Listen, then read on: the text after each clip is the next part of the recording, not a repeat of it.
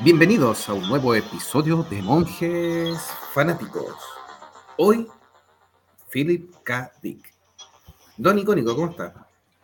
Muy bien, buenas noches y saludos a todos los que nos están escuchando de este programa, un nuevo episodio de Biograpod, de este personaje que es como un escritor de culto, súper influyente, muy conocido, eh, múltiples veces adaptado en distintos tipo de obras y que tiene una línea bastante mm, constante con sus ideas paranoicas, eh, desconfianza absoluta con el gobierno y con la trama de la realidad absoluta.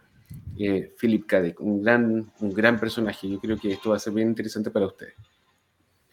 Y Don Delawun, ¿cómo está? Bien, aquí esperando este Biograpod. Emocionante, película muy buena. Me gustan las clásicas, sí, ah, las versiones más modernas, como que me dejan un aire más insatisfecho, como una especie de flash así. ¿Flashazos así negativos? Eh, claro, más o menos, pero no dejan de ser buenas en todo caso. Eso. Así que partamos nomás. Sí, partamos nomás. Sigamos entonces con, la, con la vida, pues para que partamos al tiro en terreno. Aprovechamos de saludar a la Veres que nos dice buenas. Así que saludamos a la Veres ahí, siempre pendiente de monjes fanáticos. Don Icónico, si quiere parte en, terreno un poquitito. ¿Se quedó congelado, parece? Parece que sí. Sí, yo estaba esperando que partiera, ¿eh? Se congeló ahí, ahí cayó. Don Icónico se mandó una gran. Literalmente se congeló. fanático, se mutió. se congeló. Bueno, como estábamos hablando, para reemplazar a, Icónico ahí en su en su en su función mientras vuelve, Philip Cadico en realidad es un tipo que uno no lo reconoce rápidamente por sus obras, ¿ya? Lo reconoce incluso más por las películas. Eh, cuando uno empieza a ver las películas, eh, descubre que por supuesto em, es un tipo tremendamente importante que ha influenciado a cineastas, ha influenciado a otros escritores también. Así que, y ahí uno empieza a, adentrarse en el mundo. La literatura de, em, de Philip K. Dick, a diferencia de otros autores, no es tan ligera. De hecho, eh, es un poco denso leerlo. Em, yo que soy bueno para leer, igual me demoro en, digerir un poco la obra. Eh, su primera obra, la de la lotería, que es uno de los primeros escritos que tiene, es tremendamente densa. La lotería solar, si no me acuerdo, eh, si mal no recuerdo el nombre, es tremendamente densa. Me demoré mucho en leerla. Eh, y es un, buen libro, pero es, es, pesado, es denso por este tema que comentaba icónico que tiene que ver con mucho, mucho tema de la realidad, eh, se va en temas filosóficos, la identidad, y todo esto en un ambiente muy cyberpunk, porque en cierta forma Philip K. como que em, dio a pie a que sus historias se imaginan muy bien en, el imaginario colectivo. Por ejemplo, con, con, Blade Runner, que es la primera gran obra que, explota. Em, sí, de hecho, el punto está en, este tema filosófico que hay, eh, como bien decía, que le da vueltas al argumento, le da un peso a la historia importantísimo, más allá de que pueda calzar después eh, con temas más sci-fi, eh, que, es lo que explota el tema del cyberpunk, pero yo creo que quien no ha visto, por ejemplo, Blade Runner, que la va a, mencionar, no solamente le, puede gustar por esta estética cyberpunk eh, que, muestra la película, sino que por este existencialismo que rodea toda la trama de la historia. Entonces, y tú es denso, y entonces tú te lees el libro y yo creo que el libro te deja más aún eh, dando vueltas que la misma película. La película se supone que también tiene un, tema de entretenimiento, así que tampoco puede ser tan, tan profunda. Saludamos a David Marín que dice, hola monjes, tanto tiempo. Hola David, ¿cómo está? Eh, volvió ya icónico. Bienvenido. Mm, se cortó la luz acá, así que voy a estar así como en modo low-fi. Ah, ya, me parece. Ya, pero esta por lo, menos se, ve, se ve bien. Le habíamos dado justo el pase para ir leyendo la vida, pero nos adelantamos en, hablar un poco más del contexto de cuándo tú reconoces a Philip K. que principalmente antes de los libros, a diferencia de otros autores, es por las películas que uno llega a Philip K. Yo me incluyo, o sea, primero vi Blade Runner, por supuesto, y después llegué a la obra y el leer algunas cosas. Los libros son, yo no los he leído todos, he leído muy poco y son muy, son muy difíciles, son como que tienen mejores ideas que, que narrativa. como que la idea es genial, pero la narrativa es difícil, es medio enredada. Es pesada, eso, eso yo decía. Yo leí La batería Solar, que es su primer libro, y es sumamente denso leerlo y me, y me demoré mucho en avanzarlo. Saludamos a Giovanni Segarra que nos dice saludos desde Lima, Perú, y buenas noches, monje, nos decía también. La Vere nos dice, se ve misterioso, don icónico, se, se puso en modo Philip K. Así que Ranger Grayson dice saludos desde Arica. Y la Vere dice, muy cyberpunk. Sí, el señor Philip K. es muy, muy, muy cyberpunk. Dentro de todo, de su narrativa, permite imaginarlo muy bien así. No sé si quiere ir con, con la vida o... que, no es como muy cyberpunk, pero como que el cyberpunk es muy Philip K. Es como al revés. Eso. Pero mira, vamos con su vida. Eh, Philip Kindred Dick, ese, la cara es Kindred, nació en 1928 en Chicago en una familia de clase media. Eh, tuvo una hermana gemela que se llamaba Jane, que falleció pocas semanas después de nacer, supuestamente por desnutrición. Hay un, un tema medio, medio, turbio, sí. Y esto tuvo un impacto súper significativo en su vida y su obra. O sea, como que él siempre quedó pegado con su hermana. Ella hablaba como del, del fantasma del hermano, como que nunca lo olvidó. Eh, sus padres se divorciaron eh, muy luego, cuando él tenía cinco años, y él se mudó con su madre a Washington y luego regresó a Berkeley en 1940. El apellido de la madre era, Kindred, por eso eh, Philip adopta el apellido de su mamá oh. antes que el apellido de su papá, pero lo abreviaba, ponía la K.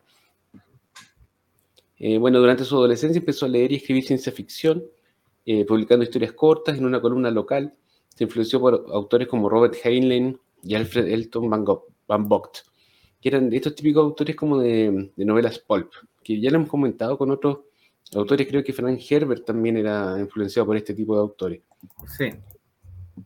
Eh, a los 18 años se independizó y trabajó como eh, dependiente, manteniendo contacto con la comunidad intelectual en Berkeley.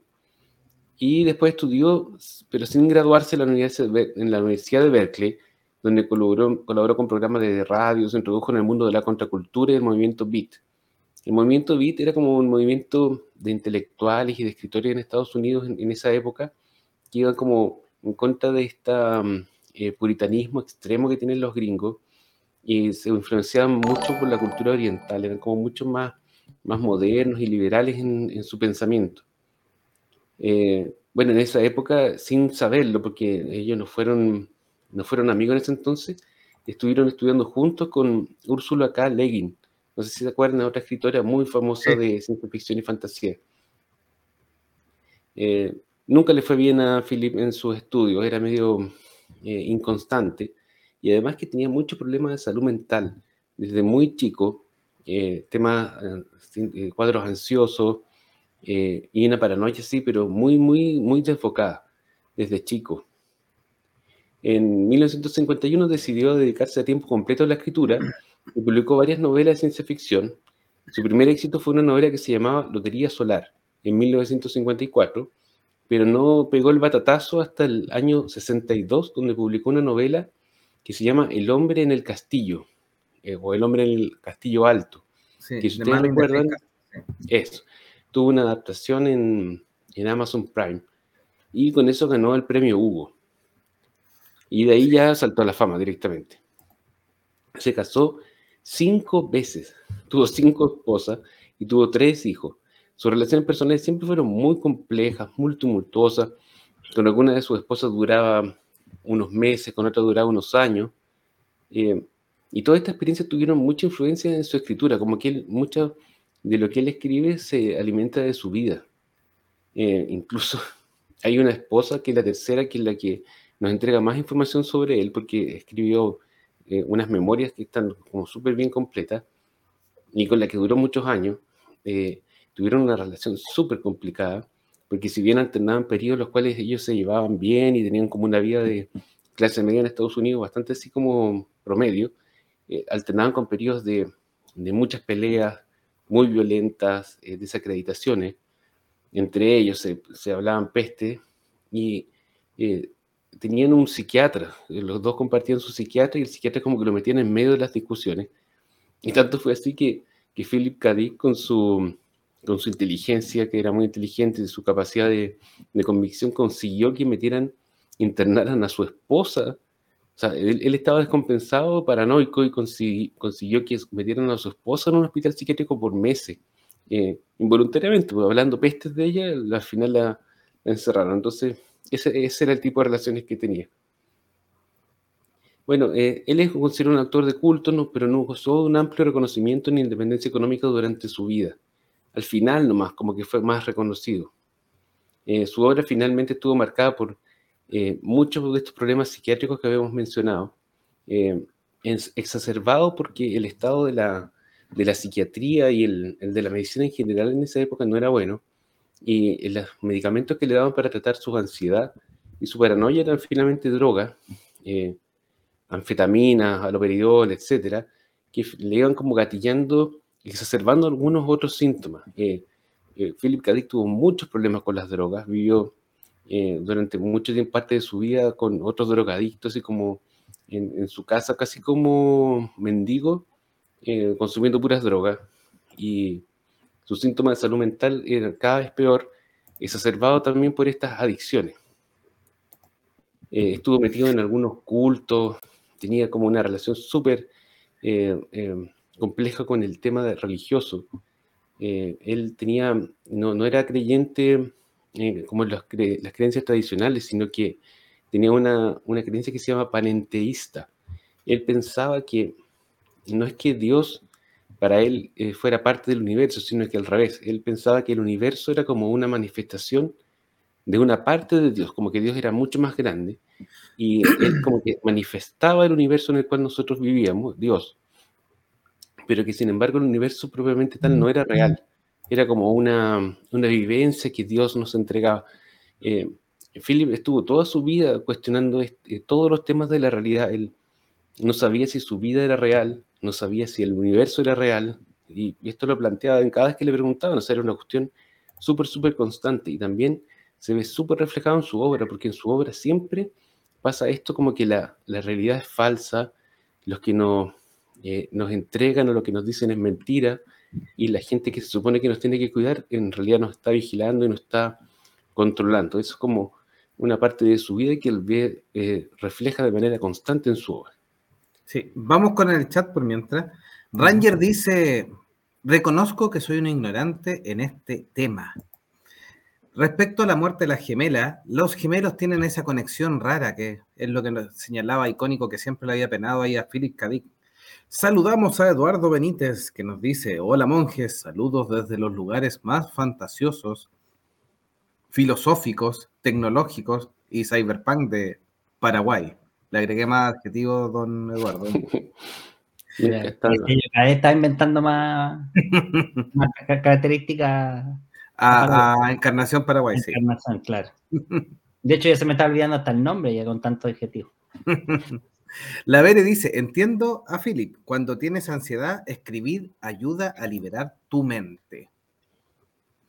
Y nos dice también la Vere, el psiquiatra lo terminó en terapia, panteísta. Terrible. respecto al... No, mira, yo no soy experto en, religiones, todas estas cuestiones a mí me parecen súper interesantes, pero obviamente que tengo que estudiarlo cada vez. Pero hacen la diferencia porque los panteístas creen que Dios es el universo, o el universo es Dios. En cambio, los panenteístas piensan que el universo es más pequeño que Dios, o sea, Dios es más aún que el universo, como que hay una parte de la divinidad que ni siquiera cabe en nuestro universo conocido, sino que está más allá. Es una diferencia súper sutil en realidad. Bueno, sí, no estamos en clase de religión, así.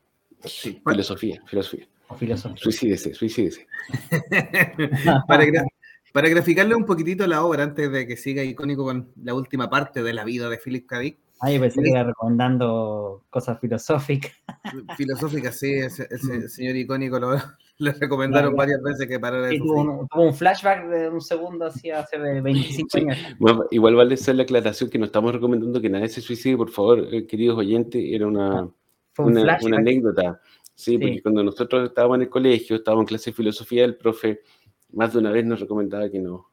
No, el, el profe decía, el suicidio es un camino. Especialmente para usted. apuntaba con el dedo. Para usted que está preguntando muchas para cosas. Uno, sí, deje de sufrir, deje de sufrir. Era como, era como la, la, versión de 17 años del niño ¿y por qué? ¿y por qué? ¿y por qué? Y al tercer porque el profesor te mandaba esa te mandaba a suicidar. alternativa. Sí. No, pero bueno. El primer libro, La Lotería Solar, eh, es la historia que transcurre en un futuro en que la sociedad se basa en la teoría de juegos o minimax, que son modelos matemáticos principalmente, con una técnica al azar llamada la botella, que hace imposible prever los acontecimientos futuros. Y hay una mezcla entre distintos personajes. Esto lo hace tremendamente complejo. La novela es interesante, tiene, como señalaba en Anticónico, tiene una idea muy buena, pero enreda bastante los personajes. Tiene un tipo que jura eh, lealtad a uno, eh, tiene otros tipos que se escapan de, de unas especies de, de secta, eh, los prestonitas, y también hay un tipo que elige el, el, asesinato, el asesinato libre, es casi un eh, solicitar el suicidio, ¿ya? pero es, es, que te maten acá. Entonces una novela tremendamente enre, en, enredada y que se supone que cuando te tocaba la lotería tenía, te tocaban a, algunas actividades que involucraban a este mundo, con personajes también muy melancólicos y, y, casi en un estado depresivo. Eso para que tengan una idea de la, de la primera novela del señor Philip K. Dick. Mira, eh, no hay mucho más que agregar eh, de su vida. Él declaraba que estaba siendo perseguido por el FBI, por la CIA, por los comunistas, por, ¿cómo se llama? Eh, finalmente por todo el mundo. Él, siempre pensó que todo el mundo lo perseguía. Y dentro de su paranoia descompensada, él inventaba historias y mandaba cartas a estas mismas instituciones que él decía que lo perseguían, pero denunciando a otros escritores de ciencia ficción o competidores, y los, los llamaba como conspiradores comunistas o de la izquierda o espías. Eh, incluso un, un, tiempo tenía unas cartas que le habían mandado a una gente sospechosa de Polonia o de no sé dónde, y él en vez de ir al, al, FBI o a la CIA a denunciarlo, las dejó en la basura porque estaba convencido de que le revisaba la basura. Entonces dijo que la mejor forma de hacérselo llegar era echarlo a la basura. O sea, en realidad estaba súper, súper, súper loco, muy descompensado. Sí. Y esto nos plantea, obviamente, la, la, duda ética de qué hubiera pasado en el mundo moderno, porque actualmente probablemente, no digo que sea seguro, pero probablemente hubiera tenido acceso a tratamientos mucho más efectivos, eh, a eh, profesionales médicos mucho más éticos, y por lo tanto hubiéramos tenido un Philip K. Dick mucho más compensado, mucho más sano, probablemente llevando una vida normal, y nos hubiéramos privado de tener todas estas obras fantásticas de la ciencia ficción que él inventó, producto de su locura. O sea, es un, ¿cómo se llama? Un, ganar uno por perder el otro. Y es bien interesante. Bueno, finalmente, finalmente empezó a tener su reconocimiento y a alguien se le ocurrió adaptar su novela eh, Sueñan los androides con ovejas eléctricas. Fue un largo proceso, costó mucho llevarlo a cabo, pero cuando ya faltaban un par de meses para estrenar la película, a Philip K. Le dio un accidente vascular encefálico y murió. Es una broma cruel del destino. Claro. Es como la Ahora murió en su ley, porque cuenta la historia que él tuvo síntomas un día, llamó a su médico, le contó lo que sentía, el médico le dijo, oye, ándate al hospital al tiro porque estás mal. Y Philip K. Obviamente que no le creyó, pensó que era una conspiración contra él, que lo querían encerrar o algo así, quizás que se le ocurrió y se fue para la casa y el otro día murió.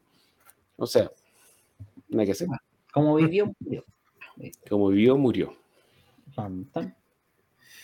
Eduardo Benítez nos dice, esa creencia es algo parecido a que somos solo un suspiro de Dios. Algo de eso tiene el hinduismo respecto a lo que planteaba sí, de las creencias religiosas de Philip K. Muy interesante. Sí. Y Ranger Grayson nos dice, el hombre muy inteligente y todo, pero no aprendió la lección. Se casó cinco veces. Es una conspiración, pues. Por eso. Conspiración de los casorios. ¿Usted, ¿Usted se cansaría cinco veces, señor de Lagún? No, no, no. Sale muy caro, mijito, así que no. Sale muy caro. Punto. Ahí, ahí, ahí, se le quitaron las ganas. Sí, pues, sí. No, es un mal negocio. Hoy en día es muy mal negocio. Y, y dicen que es peor separarse. Por eso, pues.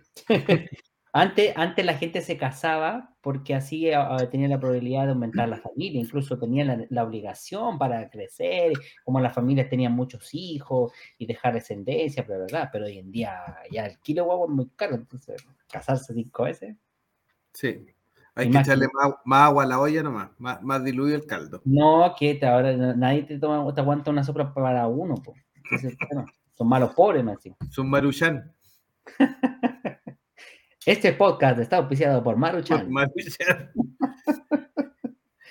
las ardillas volviendo loco también ahí, eh, nos dice respecto a Philip Cadic La Pere. Y Eduardo Benítez dice, a este hombre le faltaban jugadores, pero los problemas mentales a veces se te pueden complicar con las drogas. Eh, yo no encontré ningún antecedente ni de consumo de droga del señor Philip Cadic ni de alcohol, que también lo busqué, porque eh, podría darse el caso de, como otros escritores, que caen en, depresiones por temas de droga o alcohol. No encontré muchos datos respecto a eso. Les quiero contar la segunda novela un poquitito de lo que señalaba, porque es súper interesante. La serie yo no la he visto completa, yo vi los primeros, eh, la primera, casi la primera temporada completa. Es buena, es buena serie, es solo por falta de tiempo.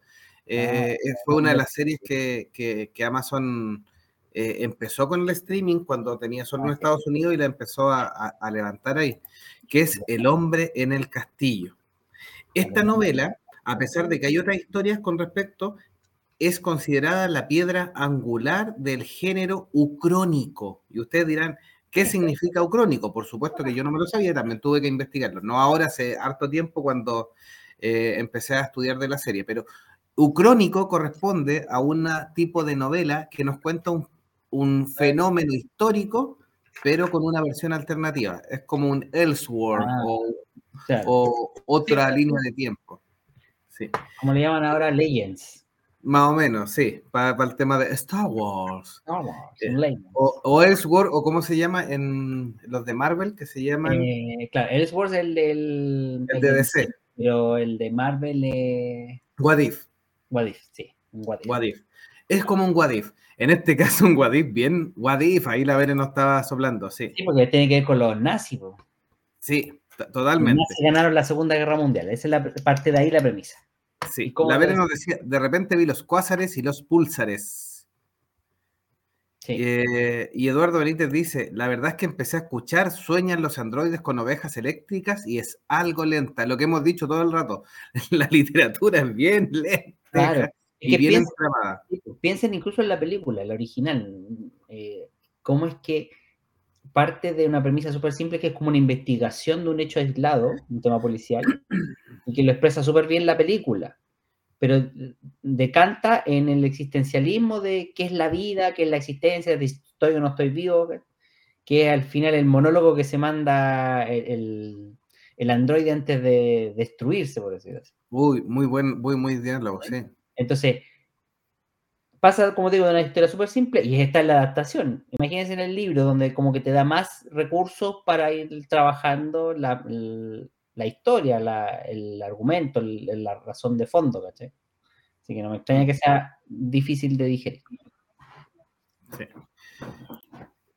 Respecto a El hombre en el castillo, como les decía, es la novela Ucrónica, publicada en 1962, y es la historia, como señaló Delagun, donde Estados Unidos tuvo un tema con su presidente, de la época, por supuesto, de los años 29, donde está la Gran Depresión en Estados Unidos, y que es el contexto también social que nos señalaba icónico con, respecto a la vida de Philip K. Dick, justo en el tema de la Gran Depresión, por ahí por el año 29, el año 30, años tremendamente complicados, por supuesto que ahí también hay un tema por el tema de la desnutrición, eh, y fue complejo para todos el, principio de la Primera Guerra Mundial, etc. Claro, entonces establece que eso ocasionó que en Estados Unidos eh, se prefiriera cerrar por fuera, aislarse completamente del conflicto bélico y lo que lleva a que eh, Alemania y Japón, que son las fuerzas que estaban conflagradas en ese minuto en la guerra, terminan dominando todo el resto del mundo.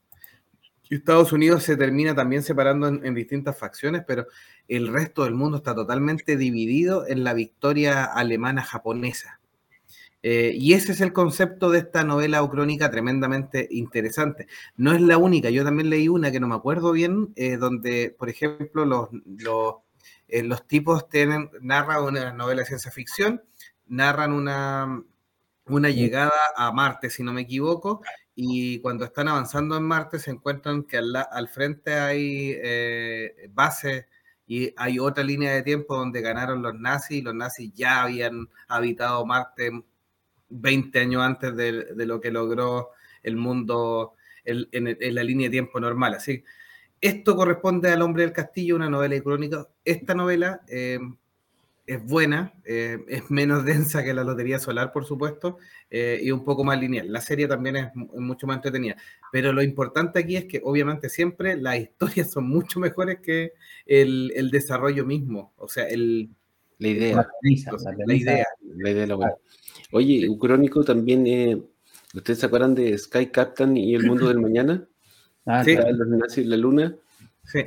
Y hay otra, salió hace poco, hace unos años, eh, For All Mankind, en Apple TV, que si los rusos hubieran llegado a la luna primero. Son interesantes, a mí me gustan. Se prestan para cosas súper cholas. Sí. Eh, Eduardo Benítez estaba riendo de ahí del doble icónico, era efecto Philip K. la identidad disociada.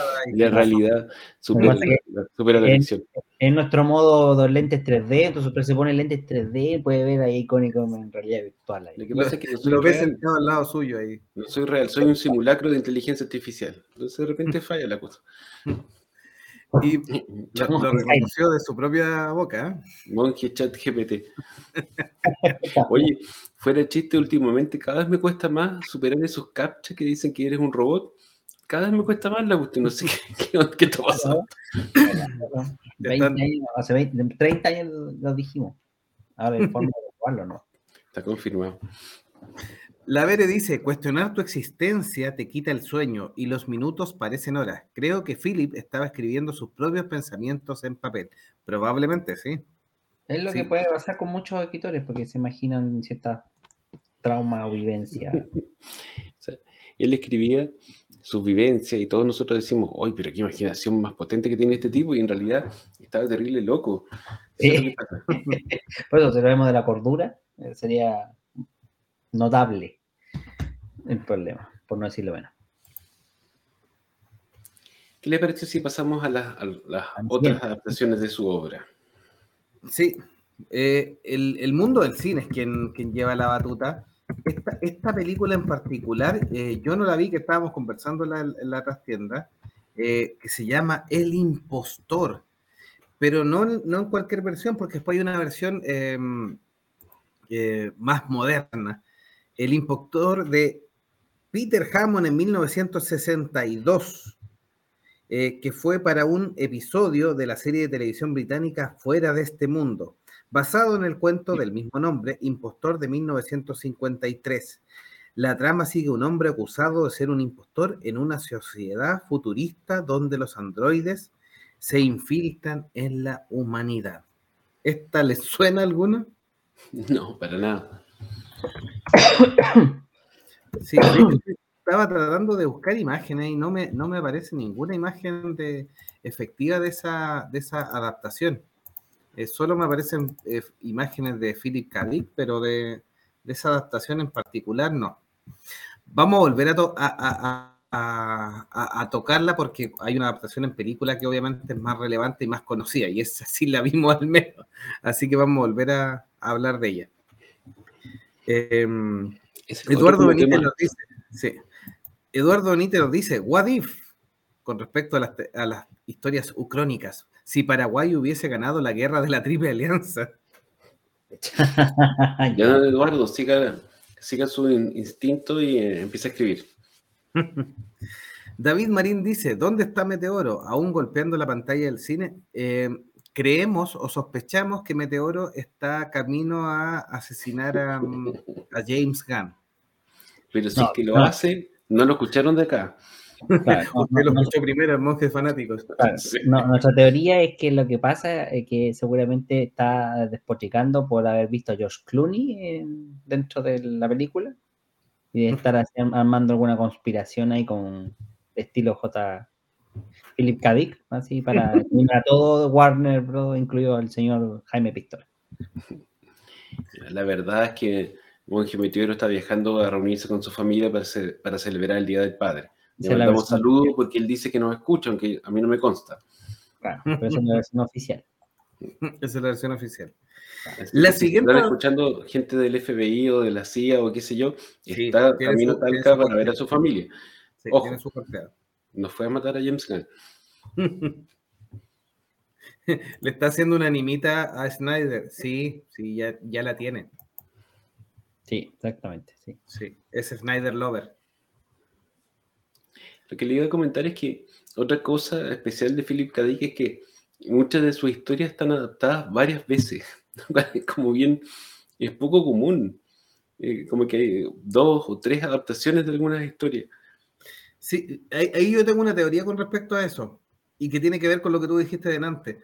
Como la idea es tan buena y como los libros son tan densos, se evitan esta fanaticada que dice no es igual al libro, porque probablemente nadie lo ha leído. Sí, sí. Entonces, permite que, que, que, si alguien adapta la idea y le cambia el contexto, cambia personajes, cambia muchas cosas, nadie se queja. Entonces, eso permite que nuevas versiones sean bastante más libres y nadie salga con que no se parece al material original, es distinto al libro, porque muchas veces, de hecho, es positivo que no sea igual al libro. Mm. Sí, pues mucho mejor. De hecho, de, hecho es una polémica, o sea, hay, hay tendencias o corrientes que les gustaría que fuera textual, literal, coma por coma la adaptación, pues y otras que no, porque tuviera... Solo la inspiración. Claro, que fuera la idea nomás. Pues. Y de hecho, ahí donde volvemos al tema Flash y donde algunos despochican porque la adaptación no tiene nada que ver con el material original, más que el puro no. Pero lo que dice Jovito es cierto, yo nunca he escuchado a alguien que se queje que la adaptación de la novela de Philip K. Dick no es igual a la novela del cuento, porque en cambio de todos los otros sí, pues los fanáticos se quejan cuando tú te apartas una pues, Señor de los Anillos, incluso Juego de Tronos. Pero por eso, ¿cuántos han leído la, novela original de Philip K. Dick? Eh, eh, partamos por ahí. ¿Quién ha leído eh, la, novela de Blade Runner? Porque en realidad no, hay una novela de Blade Runner, sabemos cuál es. Es un cuento corto. Es, un cuento corto, exactamente. Es súper mala, pero tiene la idea, tiene las ideas. Ya, pues entonces, basándose en eso. Sí. Eduardo Benítez decía por Meteoro, se habrá unido al equipo de CGI de Warner. Al final vamos a hacer un pequeño disclaimer de eso para que quede. Ojo, eh, dijo, Meteoro, dice, que él, con dibujos le queda mejor. La siguiente adaptación, obviamente, lo que estamos conversando, basado en la novela corta, porque en realidad es una novela corta, de Philip K. Dick, ¿sueñan los androides con ovejas eléctricas? Una muy buena frase además para dormir. Adaptada en 1982 por Ridley Scott y con el nombre de Blade Runner. La película nos muestra un futuro oscuro, distópico, donde los cazadores de replicantes deben perseguir androides rebeldes en Los Ángeles, unos ángeles futuristas, por supuesto, y androides que tienen muchos comportamientos humanos. Eh, han sido proscritos de la sociedad eh, por los distintos riesgos y por obviamente por el mundo eh, que teme a, la inteligencia artificial, que teme a estos seres sintéticos que se están pareciendo demasiado a los humanos y que no tienen todos los defectos que pudiera tener un humano a nivel de una vida más efímera. Con una tremenda interpretación igual de, en realidad todos los actores actúan bien aquí. Harrison Ford, eh, Ruther en, sus distintas funciones. Son súper creíbles sus actuaciones. El ambiente que tienen Ridley Scott lleva una buena película con, con Blade Runner con esta idea de base. Mira, en Blade Runner, eh, la idea de, del autor es básicamente esta, eh, este concepto de que el androide no sabe que es androide. Y el personaje que sospecha que puede ser androide, pero no tiene cómo confirmarlo. O el personaje que duda de sus propias memorias no sabe si son reales o son implantadas. Ese es como el, concepto de que está en la novela y como que se da vuelta en eso. Eh, Ridley Scott le agregó todo lo demás, toda la parafernalia, la estética, el aspecto como más de, la cacería. Eh, todo eso son agregados del cineasta. La, idea del, escritor es más eh, como filosófica, así como más introspectiva de quién soy yo y, y cuál es mi naturaleza que es una idea que también usaron en, en Ghost in the Shell, que es una es película, manga, eh, que también se menciona como muy eh, influenciado por Philip K. Dick. Yo creo que, que ahí es, inevitable decir que efectivamente el autor de, de Ghost the Shell tiene que haber leído la obra de Philip K. Y haber visto la película Blade Runner, o sea, no, es, no tiene otra justificación. Sí, esas ideas, como dice, eh, no sé si lo dijo de él o lo dijiste tú, que es como tan chora la idea que se presta para hacer múltiples historias. Y a nadie le molesta, porque en realidad a mí me encanta esta idea. ¿Quién sabe qué es real, qué no es real? ¿Qué es lo que vale, qué es lo que no vale? O sea, de hecho, hicimos un episodio de esto, de esta influencia, justamente porque Matrix también es otro ejemplo que toma la misma idea y lo plantea de una forma diferente el piso 13, Matrix, Ghost in the Shell. Eh, hay un montón, en realidad. Usted, ¿Ustedes vieron esta película? Em, ¿A qué edad más o menos? Yo creo que yo la debo haber visto como a los 10 años más o menos, la primera vez. Y por supuesto, me gustó, pero no entendí los conceptos más profundos, no los no lo asimilé hasta harto después cuando me la volví a repetir. Esta película ha sido durante toda mi vida una de mis películas favoritas a mí me encanta Blade Runner, me gusta, como dice Jovito, inicialmente me parecía interesante la estética y la acción, y después, eh, cuando soy más grande, como que me empieza a interesar el, la filosofía que hay detrás, estas ideas que plantea, lo que estábamos comentando recién. Incluso a mí me da un poco de risa porque los gringos en general y todos los angloparlantes detestan la versión original que salió en los cines, que viene con eh, con voiceover o, con narración de Harrison Ford como, como película de novela negra, así como de detective, donde él va narrando lo que va pasando. Sí. Porque dicen que a Harrison Ford le cargó hacer eso y que lo hizo súper mal, a propósito. Pero como nosotros acá en Chile la vimos en la tele doblada, alguien está cortando con un serrucho. Sí. Como nosotros la vimos acá en la tele doblada, el actor de doblaje, obviamente que hizo un súper buen trabajo, y queda re buena la película, encuentro yo, con ese voz de voz porque le da un aspecto como de, película detective. Es súper chulo. A nosotros nos pasó al revés, porque, como dices tú, o sea, nosotros la vimos con la voz en off y después eh, y el tema era, que, era sin eso. Además que algunos se quejaban también de que eso de como que te, te mataba eh, el, ese como aire de completa la historia. No, no, no, es que, se supone que te deja, como te deja varias interrogantes la, la, trama dentro de, de, cómo se va desarrollando, esta voz en off como que te va aclarando ciertos puntos, entonces te va guiando la historia a un desenlace en particular. Mm. Tiene cierto, hilo conductor.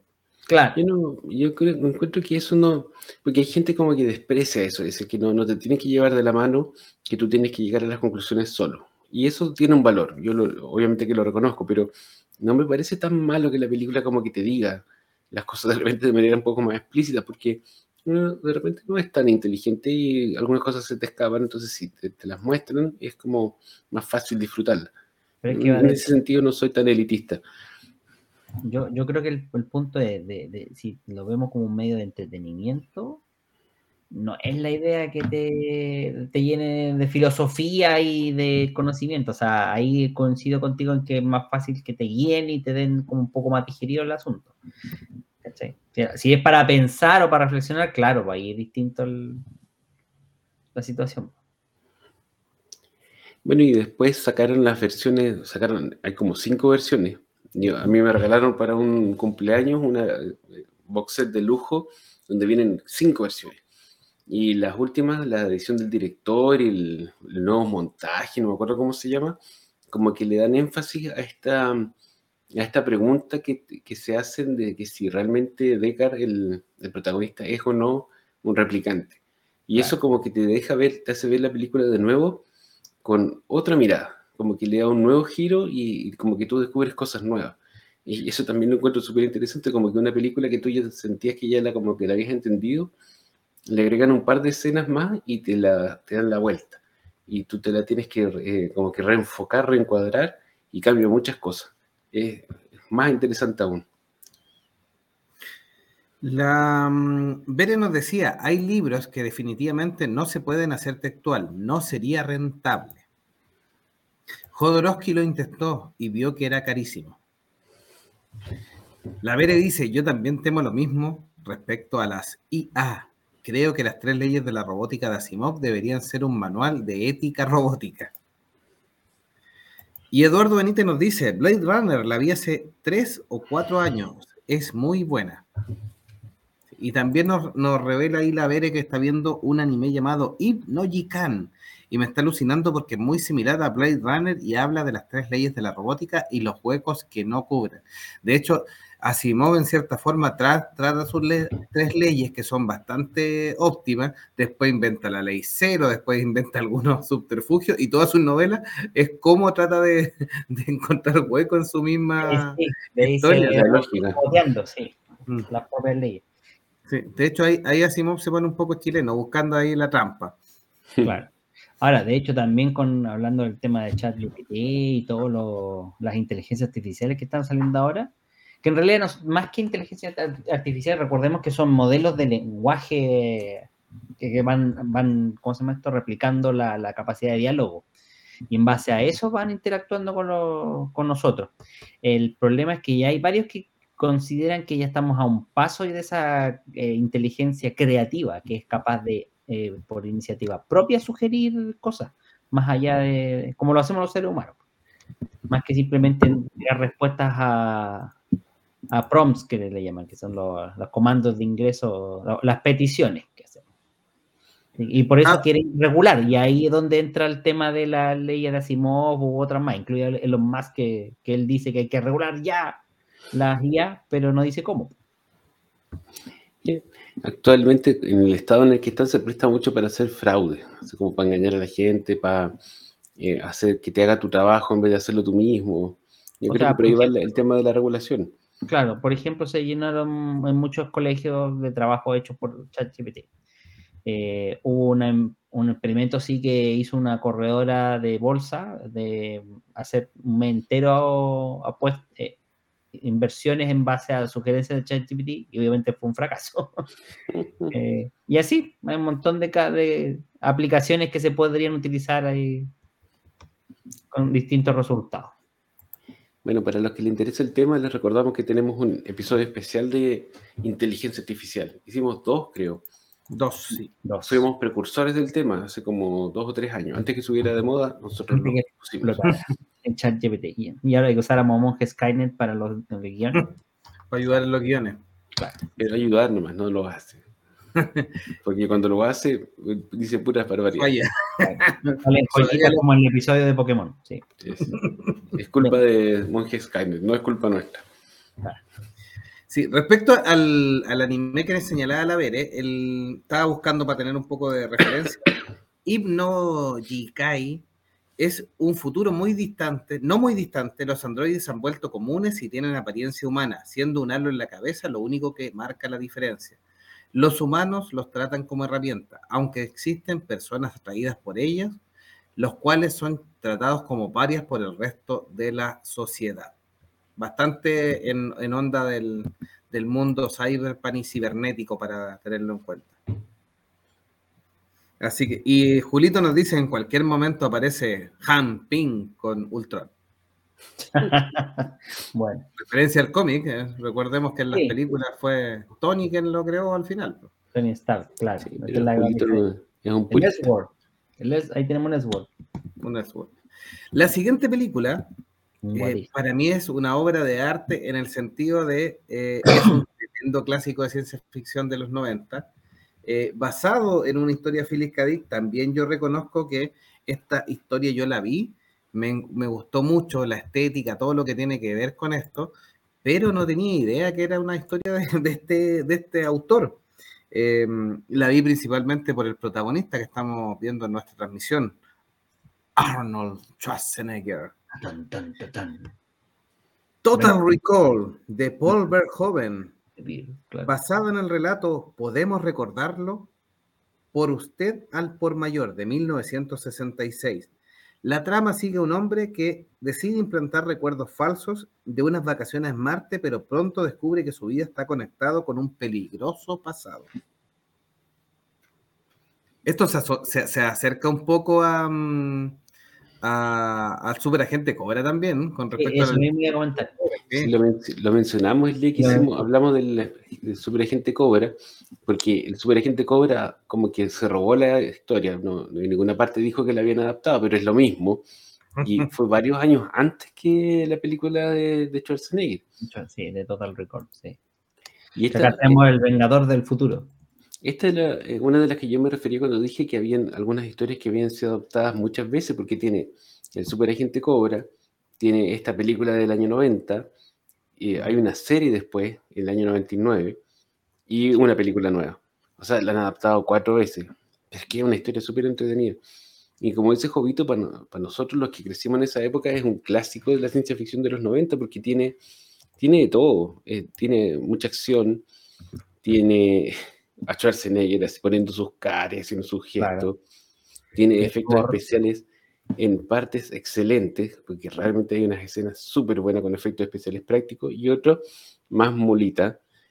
Y eh, de fondo tiene estas ideas interesantes de ciencia ficción, porque la trama, si bien es enredada, si tú te dejas llevar, es muy divertida. Esta que tú no sabes dónde, qué, es de verdad, qué es de mentira, cuál es el, recuerdo implantado, cuál es el recuerdo real, quién es la persona real, porque si ustedes se acuerdan, el personaje de Schwarzenegger, que no me acuerdo cómo se llamaba, eh, en algún momento, claro, recuerda que tenía una vida antes donde era como un, eh, un rebelde luchador por la, por la justicia, pero después resulta que ese tampoco era el verdadero, sino que había otro más, que era más, que era un, un tipo súper malo. Entonces al final tú no sabes cuál de todos los Quaid eh, es el verdadero.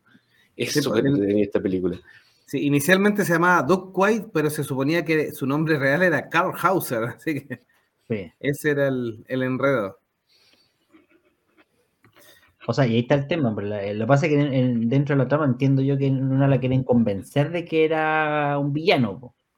Mm. pero el planteamiento, ¿era de verdad villano o no? Sí, el, el, reparto también tremendo. O sea, aparte de Schwarzenegger, una joven Sharon Stone que estaba todavía no explotaba completamente en las películas de los 90. Michael Ironside, que lo hemos visto como malo en bastantes películas, así que era bien, bien interesante. Eh, los efectos especiales, la sutileza. Y, la versión del 2012 eh, es inferior por el tema de su tiempo, pero no es una mala adaptación de Lynn Weisman. Em, con Kate Beckinsale en el papel de Carl, eh, Colin Farrell y Jessica Biel también, Brian Cranston, Billy Nighy, un buen reparto dentro de todo. No es una mala película para repetírsela. Em, y si quieren ver las dos versiones, yo me quedo con la de Schwarzenegger. Creo que tiene ese. Los efectos especiales tienen un, algo que, que, evoca más cariño, pero, pero no es una mala versión la nueva también. Sí, yo creo que tengo, quizá a ustedes les pasa lo mismo, como una especie de cariño, así como de nostálgico por esos efectos especiales prácticos que eran casi perfecto, pero que uno igual como que alcanzaba a adivinar un poquito lo, la trampita detrás del, de lo que te estaban presentando en pantalla.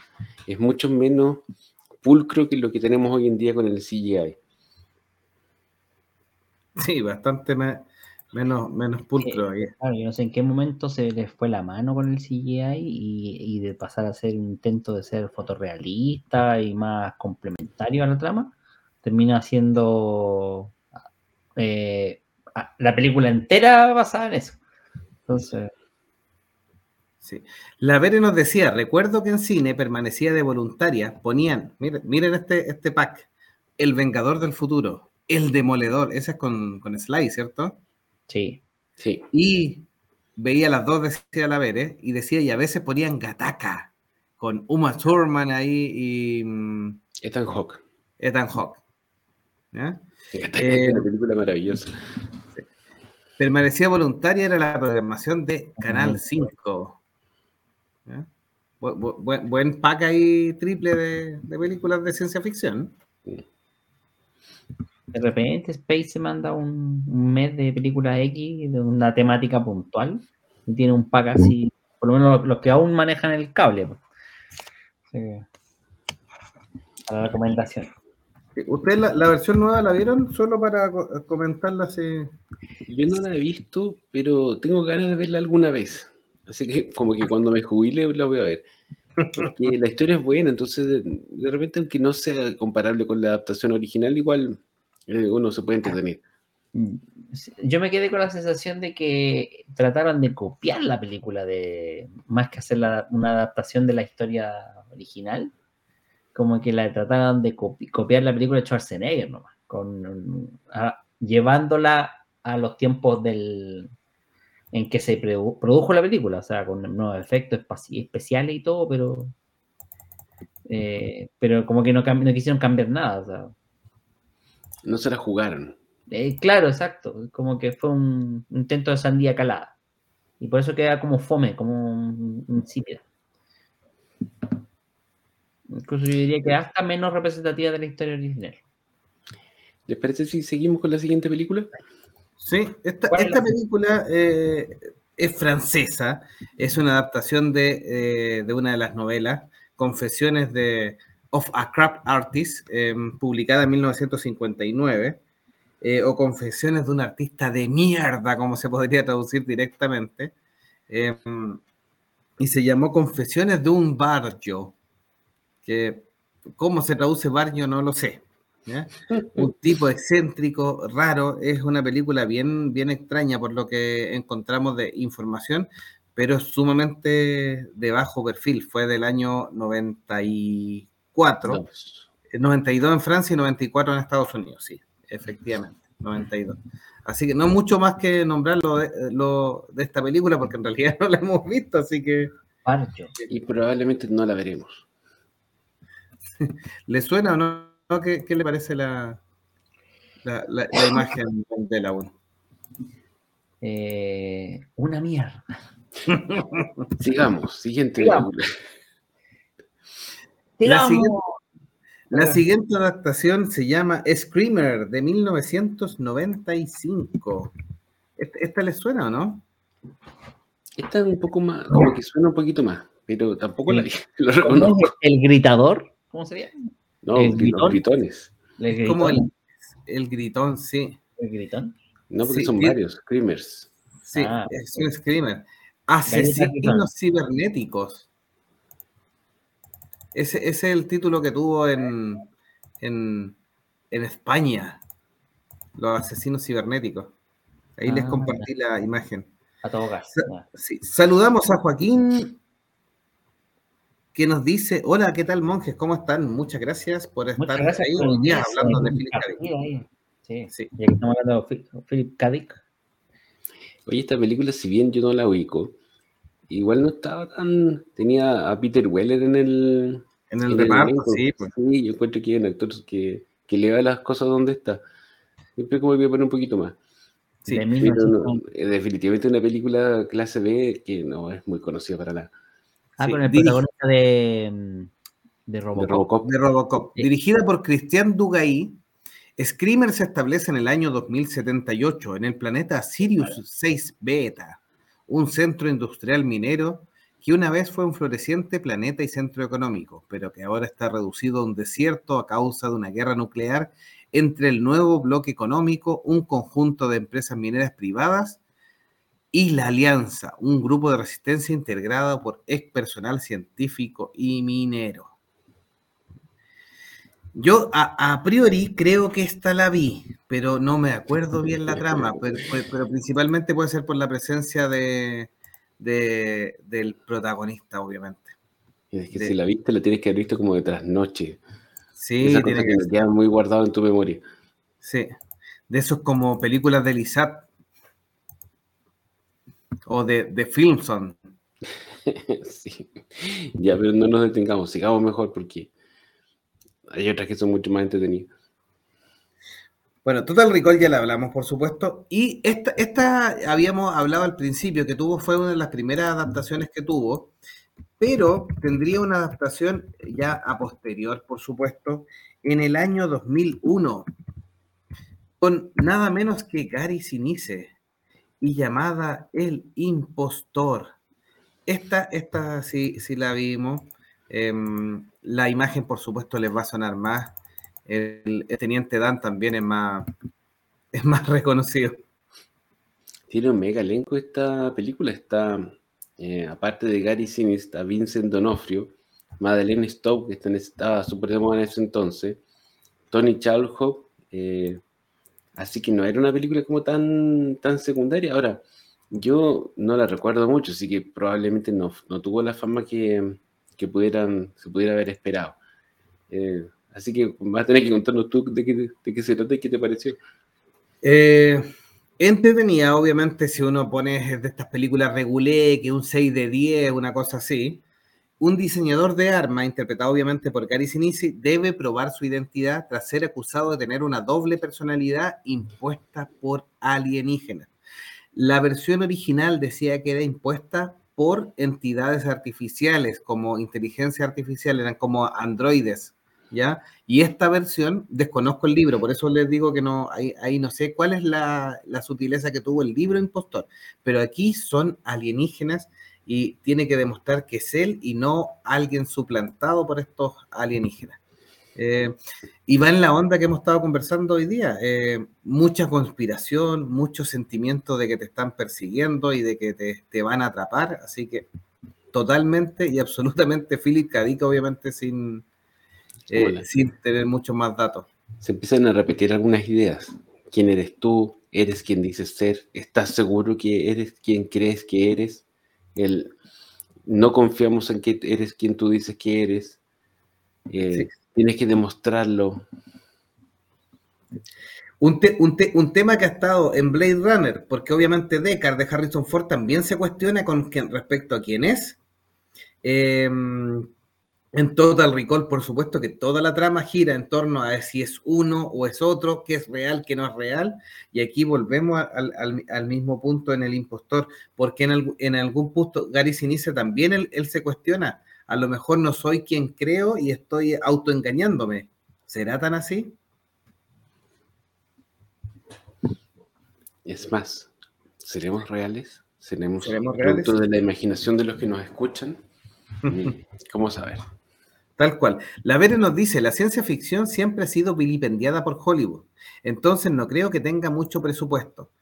En general ha estado bien nutrida de, con algunas obras maestras dentro de todo, pero bien nutrida de, cine clase B, eh, la ciencia ficción. aparte que es caro, es caro. La ciencia ficción ha tenido como un resurgimiento en los últimos años porque la tecnología ha permitido hacer las películas a menos costo. Eh, pero es básicamente eso, o sea, no vas a comparar a hacer, hacer una película de policías, por ejemplo, que no te cuesta una chaucha, a hacer una película de ciencia ficción ambientada en, no sé, una estación espacial o en Marte o con robots o con alienígenas. Yo creo que siempre está la, ha estado como la, la idea de hacerlas o el deseo, pero eh, los recursos para, para, para, para, hacer estas películas siempre son muy limitados y, y, para que un cineasta le dé la oportunidad de hacerlo eh, no es tan fácil. Sí. De hecho, por ejemplo, el canal Sci-Fi que está en el cable tiene de repente una mezcla de varias series o películas que son muy clase B y, de hecho son, en general a lo mejor no es tan mala la idea, pero eh, los efectos son tan limitados que se ven un poco ridículos incluso.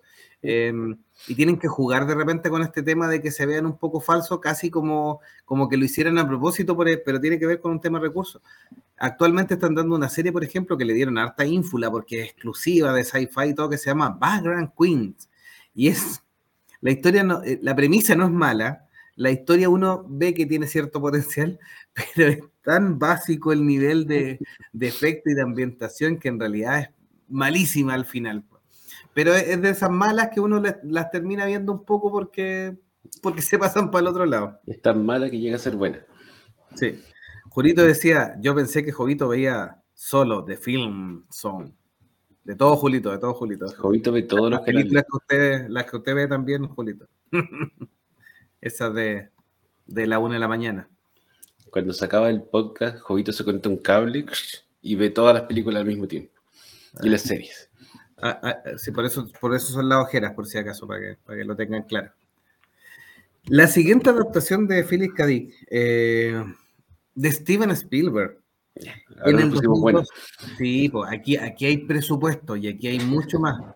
Eh, las del Golden, dice la Vere. ¿Cuáles son las del Golden, Vere, para, para buscarle la imagen? Para una tarea de la universidad. Así que por si tiene algún título en particular. Eh, Minority Report. Eh, esta esta es, de las buenas. Esta es de las buenas, buenas. Eh, clase A, por supuesto, porque ya con el director, el actor Tom Cruise, Steven Spielberg, basada en el relato de Philip K. Dick, El informe de la minoría de 1956, la trama se sitúa en un futuro distópico, donde existe la capacidad de predecir crímenes antes de que ocurran. Y ahí tenemos el, dilema eh, ético, moral, súper en el límite. Solo por pensarlo, solo por incluso eh, cranearlo mentalmente, ya me hace un asesino. Si fuera por eso, ¿cuántos estarían presos por querer, querer o haber imaginado que mataban a otra persona? Y eso es lo que nos plantea Minority Report. Eh, cuando un oficial de policía que cree mucho en el sistema y que ha trabajado con esto, estoy contando más de la película que de la novela, porque en realidad la película está muy bien, bien lograda, em, termina siendo cuestionado él con respecto a que los visores, estos tipos prescientes que ven el futuro o que se adelantan a los hechos, terminan em, señalándolo a, él como un posible eh, delator. Y el tipo, él está convencido que por supuesto que él no tiene ninguna intención de matar y que no hay ningún escenario que él lo haga eh, pensar en matar a alguien. Entonces, como está acusado de un futuro asesinato, termina huyendo y tiene que probar su inocencia, con lo cual, además de paso, destruir su propia forma de trabajo, o sea, todo lo que cree lo va, lo va a matar en este, en este punto. Hmm. Esta es una película, es una joya de la ciencia ficción, porque tenemos a Spielberg y Tom Cruise en el pic de sus talentos, con un presupuesto de lujo, tiene un efecto especiales súper buenos, bueno, confieso que no la he visto hace tiempo, pero en su época eran efectos especiales de primera línea, al servicio de una historia súper interesante. Eh, te presenta un dilema ético de entrada súper bueno. Este que te decía Jovito, ¿cómo te puedes meter preso por algo que no has hecho? Y, la historia misma está desarrollada con, eh, de una manera muy ágil, con harta acción, con unas eh, escenas súper entretenidas. Eh, me acuerdo que hay unas eh, persecuciones eh, en unas autopistas futuristas, saltando entre medio de los autos. Tiene la escena que, que le modifican el ojo a, a, Tom Cruise para que no lo reconozcan. está súper Tiene todo este, el diseño que hicieron de las interfaces de los sistemas informáticos que usan los, los policías con las manos. Es una película que, aparte de ser muy entretenida, es muy atractiva visualmente. Lo, los diseños de la ropa, las naves, los interfaces. Es una joyita. En realidad, eh, si es que no la han visto, por favor, dense el gusto de verla porque es una película que es un verdadero clásico de la ciencia ficción. Sí, tal cual. Tuvo una adaptación en serie eh, donde mm, nos sigue la historia, porque les voy a dar un poco de spoiler, pero sigue la historia de estos tipos presentes que ya están como un poco fuera del sistema y tratan de ayudar de otra manera, siendo que no han perdido sus poderes. Eran tipos que estaban en una especie de tanque, eh, como en una especie continua de trance, en la cual em, tenían cierta conexión, había cierta inyección de, determinados fluidos para estimularles este, este, estado donde ellos podían ver el, futuro, eh, el futuro posible, por supuesto. Em, y nos cuenta la, historia de la serie, nos narra cuando estos tipos ya salen de, como de, del sistema y están trabajando con, con, una nueva policía, siguiendo la misma forma de, de, estilo de la película. No es una mala serie, eh, tiene algunos elementos bastante interesantes, pero me parece que alcanzó a tener solo una temporada, no creo que, o dos a lo sumo. ¿ya? Ahí habría que revisarlo, pero eh, Fox ahí estuvo en su minuto con Minority Report. Buena película. ¿Sí? ¿Siguiente película? Sí, no, pero buena. Eh, con el Batflex, Paycheck. ¿Esta, ¿Esta, le suena o no? Esta me suena, pero no la he visto. Me suena porque es de John Woo, en una época que estuvo haciendo hartas películas interesantes en Hollywood. Sí, tal cual. Eh, bueno, eh, Ben Affleck salía en, en esta película, que lo vamos a mostrar ahí datos. Em, pero déjame ir con los mensajes antes que cambiemos de tema. Golden, nos decía la Vere, es Golden Age, un canal con películas de bajo presupuesto. Regularmente solo hay un chico, una chica y una silla, un sillón, una mesa, una cama y una sola cámara. Ya sabe, bajo presupuesto. Imagínense lo demás. eficiente. claro, había poco vestuario también probablemente en esas películas. no tenían plata para el vestuario. No tenían plata para vestuario, así que no, iban como despertaban. Y Julito dice, ¿quién es Fox? Están terribles muertos y comprados. Sí, la Fox ya murió ahora. Es de Disney, lo dijeron los Simpsons primero. Em, Paycheck, entonces, que lo que estaba comentando, em, la película es con, con Ben Affleck. Se me perdió acá. Basada en el relato de Philip K. Dick, La Paga, de 1956. La película sigue un ingeniero brillante que trabaja en proyectos altamente clasificados y luego borra su memoria. Cuando despierta después de un trabajo de dos años, descubre que ha renunciado a una fortuna y solo tiene un sobre con objetos misteriosos como pista. Película principalmente dentro de una gama de ciencia ficción, pero enfocada a, mm, ¿cómo se llama? A la ciencia ficción más que nada y a la acción. Eh, También tiene un, mega elenco. Está Ben Affleck, Aaron Eckhart, Uma Thurman, Michael C. Hall, que recordemos que era Dexter. Está también, em, ¿cómo se llama? Paul Yamati, que estuvo bien famoso en esa época y después como que desapareció. Eh, yo no la he visto, pero se me había olvidado que existía esta película. Ahora me dieron ganas de verla. Sí, es una buena alternativa. Es, bien dinámica. Eh, John Woo le hace más la acción, así que funciona bastante bien. Yo creo que sacrifica un poco temas de ciencia ficción en virtud de la acción, pero compensan que es una película eh, entretenida. Ya, hay que agregarla a la lista entonces. Películas para la jubilación. Películas para la jubilación. ¿Dónde la se nos perdió, parece? Sí. Bueno, aprovechamos de agradecer a Dalagun que haya estado con nosotros porque está con hartas cosas en su plato. Eh, por eso tiene esa cara de cansado. Pero Así que si se tuvo que ir, igual le agradecemos. Sí. Y la Vere nos dice, Philip era muy fan de poner y quitar recuerdos de la mente de sus protagonistas. Es muy interesante este tópico en sus obras. Tal, tal cual. O sea, se repite ahí con, el tema, o sea, sigue la misma, la misma estructura. Esta película que, vamos a nombrar ahora, que se llama The Jasmine Buró. Eh, yo también cuando la vi me enteré tiempo después de que era de Philip K. El reparto también es bastante estelar. Em, a mí me gusta la película, no la encuentro mala. De hecho, eh, tiene poca clasificación. En general es una de las películas que, em, que no tuvo mucha trascendencia a pesar de un buen reparto con Emily Blunt y, y el Matt Damon. Eh, trata sobre un equipo de ajuste de 1954. La trama sigue a un político que se enamora de una mujer misteriosa, pero descubre que su relación está siendo manipulada por un grupo de seres sobrenaturales que controlan el destino de las personas. Aquí este mm, tipo se enamora de Emily Blunt y como que hay elementos externos que tratan todo el rato de sabotearlo y cambiarlo. Es casi como, esto no es para ti, tú no tienes que irte por este lado. Entonces, como que hacen boicot para ese, ese tema. Pero él personalmente sigue acercándose hasta que empieza a ver que esto no es tan azaroso, sino que hay, hay una mano detrás de, de, por medio que va, va saboteando este tema y, y en cierta forma como como romper un poco la realidad, más similar a Matrix en, en ese sentido, descubre que hay una maquinación externa al mundo real, que son estos elementos, estos seres sobrenaturales, y que va al tópico exacto que hemos estado conversando. Philip K. Era un tipo tremendamente perseguido y creía que había conspiración a su alrededor y, y de gente manipulando a otras en todos lados. Entonces eso lo plasma en sus historias.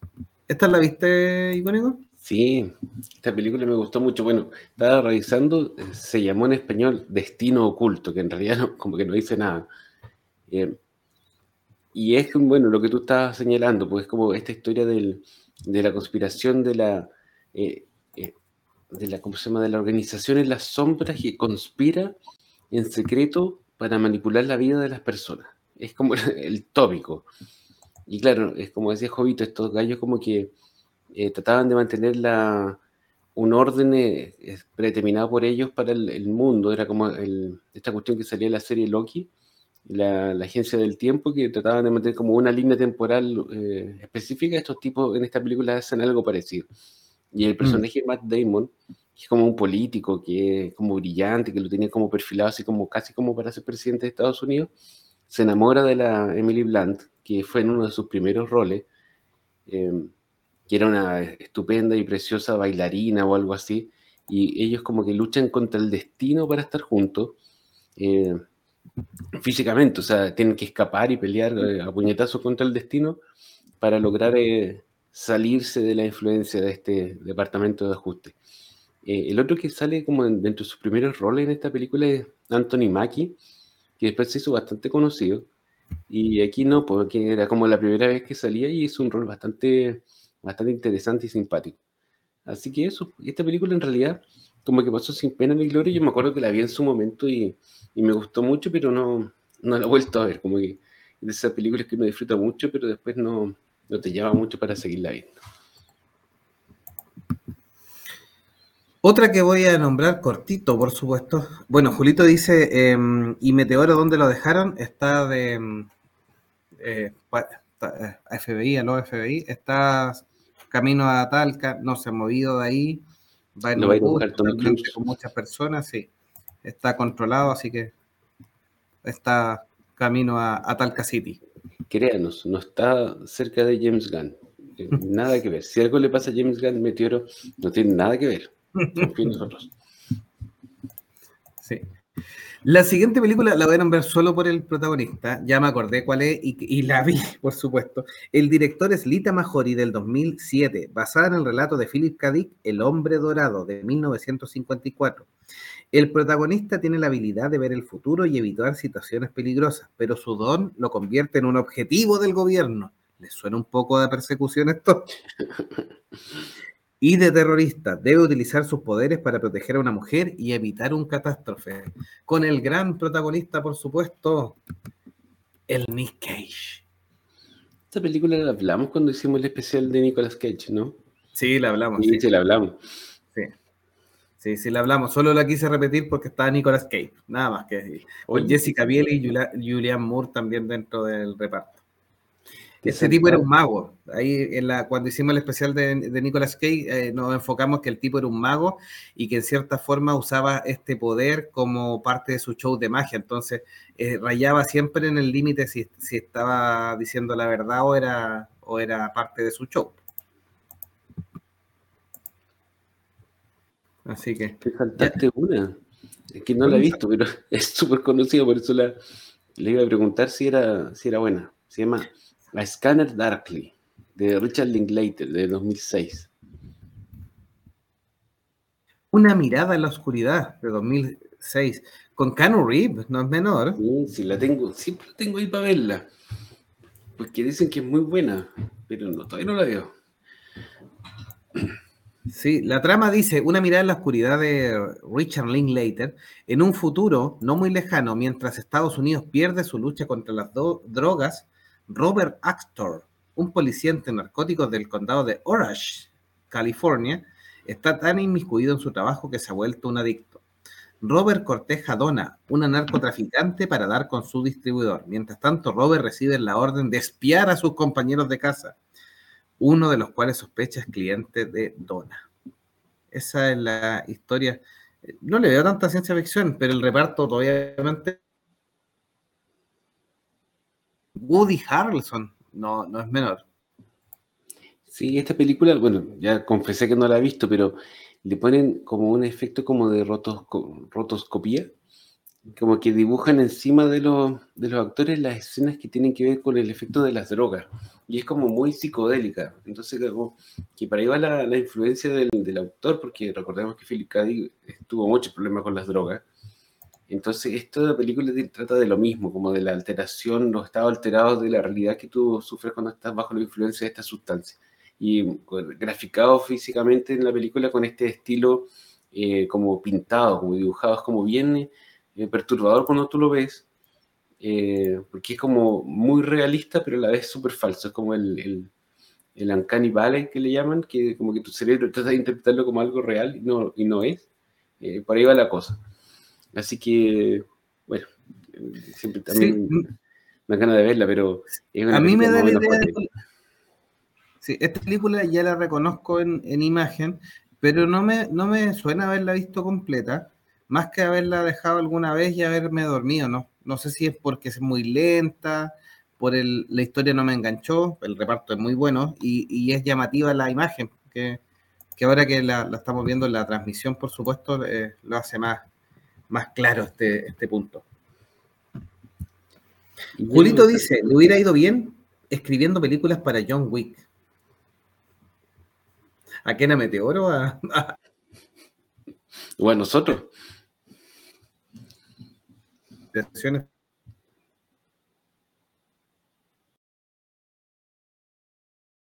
Habíamos nombrado un poquitito em, el Blade Runner y, las distintas em, películas y, versiones. Blade Runner 2049, que es la última adaptación que sigue obviamente la historia de la de el libro por, por un lado, de la historia original y por supuesto como continuación de la película de Ridley Scott también, con la venia de Ridley Scott. Para mí es una tremenda película. Denis Villeneuve se manda una, una muy buena obra que le pasó igual que en la original. La versión cinematográfica no tuvo tanto éxito. De hecho, yo creo que el estudio igual esperaba más con respecto a esto. Em, pero finalmente se termina volviendo igual de culto a la larga eh, en forma lentita, es considerada una, una muy buena adaptación. Yo no sé qué opinas de esto para ir cerrando lo de Philip K. Por supuesto, con la última adaptación más a la fecha, que es Blade Runner 2049. Bueno, hemos comentado en otras oportunidades que a todos nosotros los monjes nos gusta Denis Villeneuve. Eh, ha hecho unas grandes películas y es uno de los directores modernos más destacados que está interesado en la ciencia ficción. Y ha hecho unas tremendas películas de ciencia ficción. Hizo The Arrival. Oh, que, es súper buena. Ya la comentamos en, su especial específicamente, pero eh, es súper buena. Hizo ahora, está haciendo las adaptaciones de Duna, que le están quedando súper buenas. Tiene un estilo que es, es, muy bueno, pero a la vez no es tan comercial, creo yo. Yo creo que quizás eh, lo que pasó con Blade Runner 2049 es que los estudios esperaban que fuera un hitazo mucho más de lo que fue y es porque la película no es, eh, no es como de gusto masivo, es una película lenta eh, que te plantea ideas eh, que te dejan pensando, tiene una gran estética, es muy hermosa, una película de, que sin cachar nada de cinematografía o de fotografía uno aprecia el, arte y el talento que está puesto detrás de cada, de cada escena y es una muy digna, eh, sucesora de la Blade Runner original, incluso es como una película que eh, brilla sola, como que no depende tanto de su eh, antecesora para... Es una secuela que no necesita la primera parte para, para ser súper buena y para lucir. Em, así que eso, muy recomendada, es una gran película de ciencia ficción con mucho, mucho talento involucrado en todas las, etapas del proceso. Así que súper bien. Ahora es una adaptación de Philip K. Dick en el, en el sentido de que es una continuación de Blade Runner, pero es una historia absolutamente original en, en cuanto a su trama. Toma la idea original nomás al final. Eh, y, vuela con ella. Sí. Lo que yo no me he puesto al día son con los cortometrajes de, de, Philip K. Dick. No sé si tú los viste, o sea, de Blade Runner en particular, sí. No, no, no los he visto. Eh, te iba a comentar respecto a lo de los cortometrajes que creo que mm, Amazon Prime o Apple sacó una, una serie compilatoria de relatos cortos de Philip K. Dick. Y no me puedo mm. acordar cómo se llama. Eh, creo que se llama eh, Sueñen los androides con. no sé si mm. lo ubica. Electric Dreams parece que se llama. Eso, eso, Electric Dreams. Era, parecido a lo que estaba diciendo. Sí, Electric Dreams y tiene una mezcla, tiene algunas cosas interesantes y hay alguna otra historia más baja. Es como lo último que ha ido saliendo de, las adaptaciones de este escritor. Ahora, así como la, historia nos ha demostrado, probablemente vamos a seguir teniendo, eh, no, necesariamente historias nuevas, pero sí reversionamientos y vamos a seguir volviendo estas ideas de las historias de este escritor porque se prestan para mucho. Sí.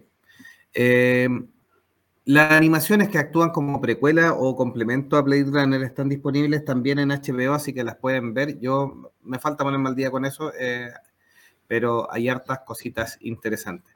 Philip K. Un tipo sumamente interesante a pesar de lo perseguido, filosófico, distópico. Em, y obviamente un poco paranoico que, terminó sus días. Em, quisimos revisar los monjes fanáticos porque hemos visto que hay varias películas que nos gustan donde él dejó su impronta. Eh, y en la ciencia ficción, obviamente, es un, tipo que, no podemos dejar de nombrar. La Vere nos señalaba, Gosling y Ford dan unas grandes actualizaciones, unas grandes actuaciones, no se roban la película el uno al otro. Eh, sí, a mí me parece súper bien, o sea, ambos está bien. De hecho, hasta el papel de mm, Batista eh, eh, lo encuentro espectacular. Ahí Dave, ah, efectivamente, para mí en esa película termina de confirmar que es un tipo que se ha preparado para seguir una carrera actoral súper en forma seria. Más allá de incluso de La Roca, John Cena, que tienen como su nicho más en la acción, Dave Bautista ha ido de Drax hasta este personaje en, Blade Runner y a algunas comedias también en el, mismo tipo, pero eh, todo mi respeto. Sí, eh, demostró, sorprendió a todo el mundo con esa película. Con el, tiene un papel cortito, hmm. eh, pero el poquito rato que está lo hace muy bien.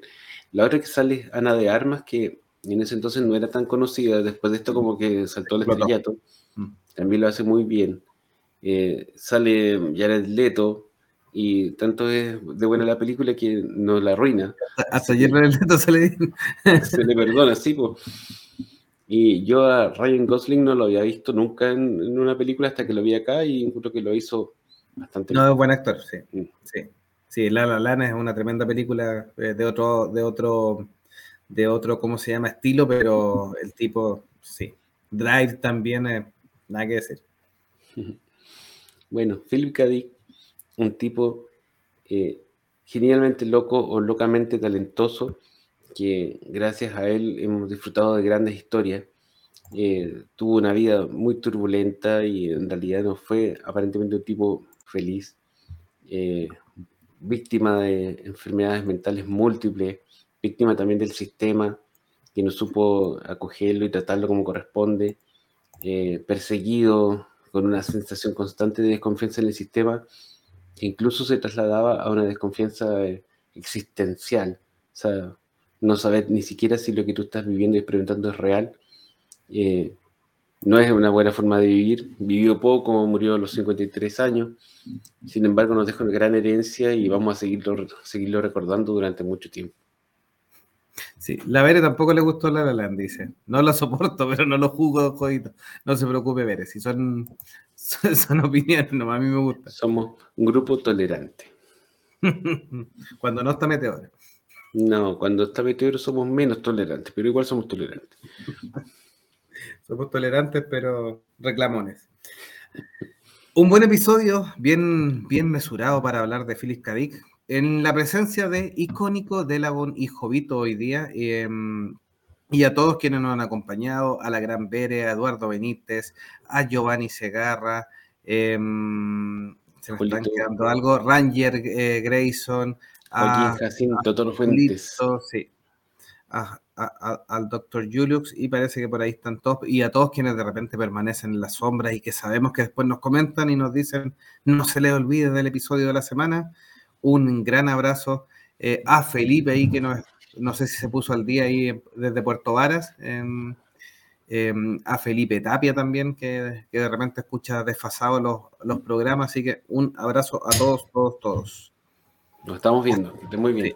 un próximo, monjes fanáticos. Eh, para el episodio 300, todavía en planes de Don Julito. Capaz que celebremos el 303 para hacerlo más, más dinámico. Ahí va, Vamos a ver qué pasa. 300, viene el 300, Dios. No falta nada. Queda poco, queda poco, ahí ya veremos.